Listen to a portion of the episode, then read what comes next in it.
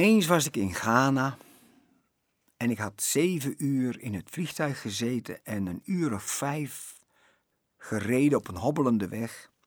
Maar ik was zo blij met mezelf, want ik zou om elf uur spreken en ik kwam aan tien voor elf. Ik was trots, want ik was op tijd.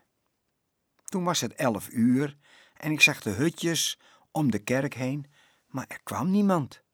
Kwart over elf kwam een paar kindertjes. Half twaalf een paar mensen. Tegen twaalf begonnen we pas met de boodschap. En ik was een beetje zagrijnig, zou ik maar zeggen. En toen sprak God tot mij. Hij zegt, joh, jij bent gekomen om te dienen, niet om gediend te worden. Jij zegt dat jij een volgeling van de Heer Jezus bent en jij hebt helemaal geen recht om zagrijnig te zijn. Want jouw Heer diende tot het einde. Hij, hij zocht altijd de lage plaats. De Samaritaanse vrouw stond, hij zat. Aan het einde van zijn bediening zitten de discipelen en hij knielt aan hun voeten en wast ze. En dat was voor mij zo'n openbaring. Want als navolger van de Heer Jezus uh, uh, zijn wij hier om te dienen. Zij zijn de meester. Meester mag komen wanneer die wil, maar de dienstknecht, die moet op tijd zijn. En dat heeft mij echt bevrijd. Waarom vertel ik dit? Dit was het patroon van de Heer Jezus. Hij was constant gericht op anderen. Op weg naar het kruis huilen de vrouwen over hem. Hij zegt: Huil niet om mij, maar huil om jezelf. Want als ze dit doen met de onschuldig, wat zal er met jullie gebeuren? Hij profeteerde aan die vrouwen dat 40 jaar later Jeruzalem en de tempel verwoest zal worden. Dat is ook gebeurd door Titus, 70 na Christus. En op het kruis, daar was een van de twee dieven die inzagen dat hij schuldig was. En direct keert de Heer Jezus naar die dief of moordenaar en zegt tegen hem: Heden zult gij zijn met mij in het paradijs. Zolang er leven is, is er hoop. Het is de mens eenmaal te sterven en daarna het oordeel. Er is een daarna. Maar als u luistert, jij luistert, nu, jij leeft, jij kunt de Heer Jezus aanvaarden, zodat je niet in het oordeel komt, maar dat je heden met Hem in het paradijs mag leven. Dat je nu al reeds de hemel in je hart mag krijgen, doordat Jezus daar komt wonen. Ja, hij was totaal gericht om te leven als een dienaar. Voor het kruis, maar ook na het kruis. Hij dient ons, hij bidt voor ons, hij pleit voor ons. En dat vind ik zo heerlijk. Zo'n heiland heb ik nodig. Zo'n heiland te kennen. Maar weet je wat ik ook zo mooi vind? Is dat de Heer Jezus alles vervulde. En er kwam een effect in de tempel. Zelfs de doden kwamen uit de graven. En er riep een Romeinse hoofdman: Waarlijk, deze is de Zoon van God. Om zo te kunnen sterven, met vergeving op je lippen, met zorg voor je moeder, met liefde voor een dief die naast je hangt, met een liefde die gaat tot het einde om zelfs verwijderd te zijn van je vader en de zonde op je te nemen, om je leven zo neer te leggen, omdat er geen andere weg tot verzoening met God was. Gods gerechtigheid en Gods liefde kwamen samen daar op het kruis. Roem toch in het kruis. Er was eens een Joodse broeder, die heeft een drukpers in Jeruzalem. Hij is pas gestorven, maar hij werd eens uitgenodigd om te spreken in Zwitserland. Ze dachten, oh, daar komt een Joodse broeder, we zullen het kruis uit de kerk halen en een menorah daar zetten en de Joodse vlag, de Israëlische vlag. Dan zal hij wel erg blij zijn. Voor zijn prediking gingen ze naar dat kleine kamertje waar ze baden. En daar stond dat kruis. En toen zei die Joodse broeder: Wat doet dat kruis daar? Toen zeiden ze: Ja, we hebben het kruis maar uit de kerk gehaald, want uh, de kruisvaarders hebben zoveel verkeerde dingen gedaan en misschien uh, ben je wel uh, boos op dat kruis te zien. Hij zegt, nee, terug dat kruis, want daar ligt mijn redding. Ik roem in dat kruis. Zonder het kruis is er geen vergeving van zonde. Zonder het kruis is er geen hoop voor mij. Het is het allerbelangrijkste. En zo is dat kruis toen teruggebracht. Ja, de Heer Jezus is gehoorzaam geweest tot het kruis. En hij heeft de gehoorzaamheid ook moeten leren. Hij was van eeuwigheid aanbeden. Hij heeft nooit gehoorzaamd, want hij werd gehoorzaamd. En hij heeft alles afgelegd. Hij is zo diep gegaan. Maar daarom is hij nu ook zo verhoogd. En in dat patroon moeten wij ook verder leven. Wij moeten zijn kruis dagelijks op ons nemen. Als je gekruisigd wordt, heb je geen eigen plannen meer, geen eigen toekomst. Je geeft je helemaal over aan Hem. En zo worden wij ook opgeroepen om dagelijks ons kruis op te nemen. Toen de Heer Jezus voor het eerst deze boodschap proclameerde, verlieten ontzettend veel volgelingen hem.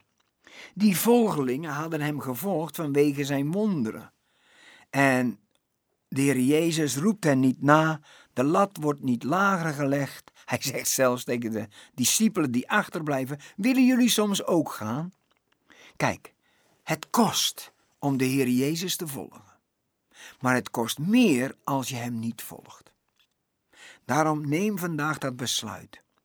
Neem de heiland aan. Hij is je voorloper. Hij gaat voor je uit. Jij zult nooit zo hoeven te lijden zoals hij geleden heeft. Daarom is hij sympathiek. Daarom begrijpt hij jou. Daarom helpt hij jou. Daarom brengt hij jou naar de woning bij hem. Maar het kost. En ben je bereid om de prijs te betalen? Petrus zei het zo mooi. Heren, tot wie zullen wij gaan? Er is niemand in de hele wereld die het zondeprobleem heeft opgelost. Er is niemand in de hele wereld die waardig is. Er is niemand in de gehele wereld die zonder zonde was die iets kan doen aan onze situatie. Daarom, blijf bij Hem, volg Hem. En je zult gebracht worden naar de grazige weide. Hij zal je thuis brengen in het nieuwe Jeruzalem. Je zult met Hem zitten bij de bruiloft van het Lam. En daarom ook, ik dank Hem en ik roem in het kruis.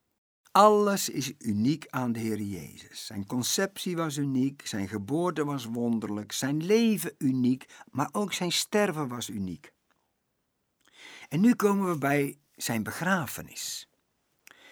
Weet je, er is een vallei bij Jeruzalem, het dal van Ginon, Gehenna. Dat ligt laag tussen hoge bergen en de zon schijnt daar nooit. Dat is een plaats waar Jezus over sprak als de hel. Het is de vuilnisbelt. Koning Manasse had daar een afgod Molech en daar werden de baby's aan gegeven. Jeremia moest daarheen om naar de pottenbakker te gaan. En daar zouden die lichamen ingegooid worden in de vallei van Hinnom de Kidronvallei. Maar de Heer Jezus is begraven. En dat is heel uniek.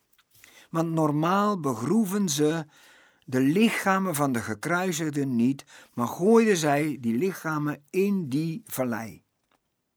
Er waren twee religieuze mensen die een deel waren van het Sanhedrin. Sanhedrin waren 70 rabbijnen, schriftgeleerden. En die hadden hun stem niet gegeven voor de dood van de Messias.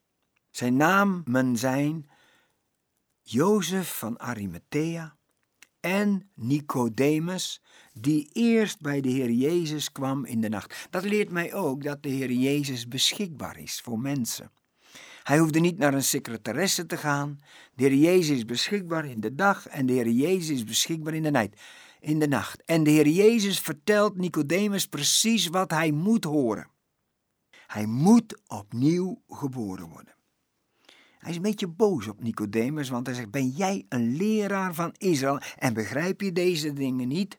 Want in Ezekiel 36, vers 25 en vele versen proclameren dat over een geestelijke geboorte. Maar hoe religieus hij ook was, hij was een verloren zondaar. Hij had daar geen zicht op. Daarom zei de Heer Jezus: Je moet kijken naar de verhoogde slang. Want al zo lief heeft God de wereld gehad dat hij zijn enige geboren zoon gegeven heeft, opdat een ieder, ook jij Nicodemus als Jood, als leraar, niet verloren gaat, maar eeuwig leven heeft. Later ontmoeten we Nicodemus en die wordt ge gechallenged door de andere fariseeën om het woord te gaan bestuderen. De andere fariseeën, kijk maar en zie maar dat in Galilea geen profeet opstaat. Ze zaten ernaast, want Jona kwam uit Galilea. Maar goed, Nicodemus is bijbelstudie gaan doen en is erachter gekomen dat de Heer Jezus in Bethlehem geboren is. Dat Jesaja 53 uh, uh, er staat waarin 29 profetieën staan die vervuld zijn op dat kruis. En Nicodemus is tot geloof gekomen. Jozef van Arimathea is tot geloof gekomen. Maar door het kruis zijn ze uit de kast gekomen. Jozef wilde de prijs niet betalen. Maar toen de Heer Jezus daar hing als de koperen slang tussen hemel en aarde, als de meer dan de koperen slang, stond hij onder aan dat kruis. En vervulde hij Jesaja 53, want er staat eh, bij de rijken zal hij zijn in zijn dood. Jozef had een graf. Jozef was een rijke man. En Jozef en Nicodemus hebben dat lichaam genomen, gebalsemd en in een graf gelegd. Ja, ook dat was een groot wonder, dat Jezus begraven werd. Maar dan zie je ook alweer dat hij het einde weet van het begin, want in Jesaja 53 vers 9b, daar was dat al voorzegd, dat hij bij de rijken zal zijn in zijn dood. Dus ook zijn begrafenis was uniek. Die twee andere mannen zijn niet begraven. Die zijn in die vallei gegooid. Het echte afscheid komt bij een begrafenis. Toen ik vorige week mocht spreken bij een begrafenis, spraken de kleindochters en kleinzonen over oma was, oma was. En dat is eigenlijk dat punt dat iets afgesloten wordt. Oma was lief, oma zorgde voor ons, oma maakte soep voor ons. Weet je, het was in de verleden tijd. En dat is ook zoiets. Die begrafenis heeft iets afgesloten. En de Heer Jezus is begraven. Dat was ook voorzegd. Paulus zegt later: het allerbelangrijkste is: de Heer Jezus Christus is gekruisigd naar de schriften, maar hij is ook begraven. Hij is in een nieuw graf gelegd. En ze hebben er een hele grote steen voor gerold. En een zegel ervoor. De gelovigen die hadden problemen met de opstanding, maar de ongelovigen die waren bang. Die hadden meer geloof dan de gelovigen. Want ze hebben een grote steen ervoor gerold en een zegel met soldaten ervoor geplaatst. En zo heeft de Heer Jezus alle profetieën vervuld. Van het paaslam dat moest sterven. Het paaslam zonder gebrek. Het paaslam dat moest sterven na vijf dagen. En de laatste vijf dagen werd ook de Heer Jezus in Jeruzalem getest. Hij was het lam van Jesaja 53, waarin alle profetieën voorzegd waren. En hij heeft dat allemaal vervuld. Hij heeft de gehoorzaamheid geleerd door wat hij leed. Hij is de hele weg gegaan tot op het kruis. Maar op wonderlijke wijze werd hij ook begraven door twee mannen die uit de kast kwamen, die er vooruit kwamen. Nicodemus en Jozef. De Heer Jezus had een geleend graf voor drie dagen, want hij stond op. Heerlijk toch, om daarmee verder te gaan.